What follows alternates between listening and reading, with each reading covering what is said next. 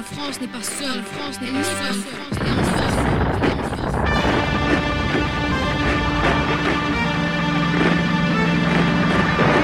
Félix Eboué, le lion qui est debout et qui dit non. Un podcast en deux épisodes proposé par Vladimir et Simon pour le concours Lance ton balado.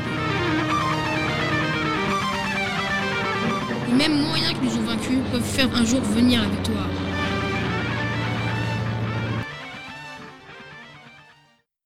Certes, nous avons été, nous sommes submergés par la force mécanique terrestre et aérienne de l'ennemi.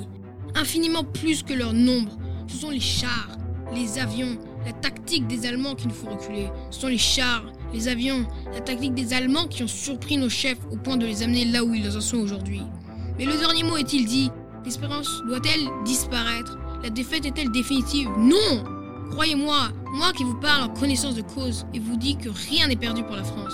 Les mêmes moyens qui nous ont vaincus peuvent faire un jour venir la victoire. Car la France n'est pas seule. Elle n'est pas seule. Elle a un vaste empire derrière elle.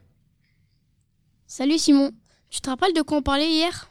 Ouais, bien sûr, de Félix Eboué, on l'avait laissé en Guadeloupe. Ouais, mais ses positions courageuses pour les droits des Noirs provoquent évidemment son exclusion de l'île. Du coup, retour au Tchad en 1938 comme gouverneur général. Et puis je me suis renseigné.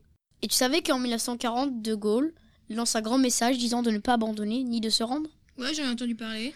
Eh bien, Félix Eboué est l'un de ceux qui acceptent et qui vont devenir des résistants, comme dans Astérix et Obélix. Leur village, c'est les résistants, et les Romains, c'est les Allemands. Mais notre bon vieux Félix, lui, il est courageux et refuse d'abandonner.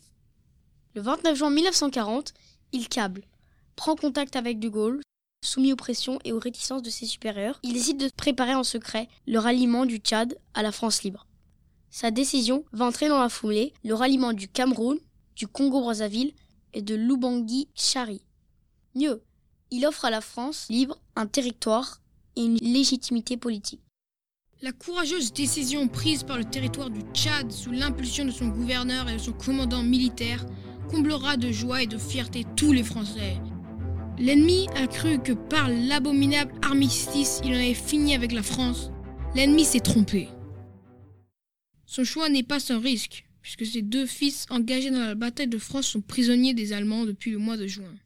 Le général de Gaulle le nomme gouverneur général de l'Afrique équatoriale française, puis fait de lui, en janvier 1941, l'un des premiers compagnons de la libération. Ah ouais Mais il est vraiment patriote de la liberté vu qu'il a fait tout ça tout seul. Mais finalement, est-ce qu'il rencontre De Gaulle? Oui. Au début d'octobre 1940, le général de Gaulle se rend à Fort-Lamy où il rencontre Félix Eboué, qu'il nomme quelques jours plus tard membre du Conseil de défense de l'Empire, et le 12 novembre 1940, gouverneur général de l'Afrique équatoriale française. Ah ouais, c'est un peu important. Ouais. Mais toi, tu penses que Félix Eboué a été important ou pas pendant la Deuxième Guerre mondiale? Bien sûr Le Tchad a servi de point de départ de plusieurs opérations militaires importantes. D'abord sous la direction de Leclerc.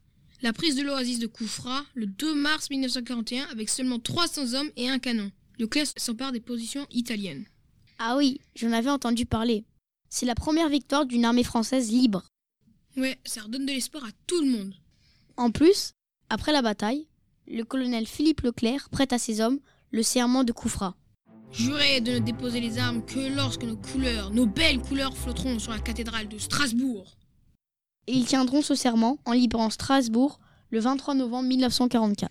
Ah, mon anniversaire Il a été récompensé, Félix, après tout ça au moins Même s'il n'a pas pu voir la libération Bien sûr, il a été nommé chevalier de la Légion d'honneur et a reçu la croix de l'ordre de la libération des mains de Charles de Gaulle.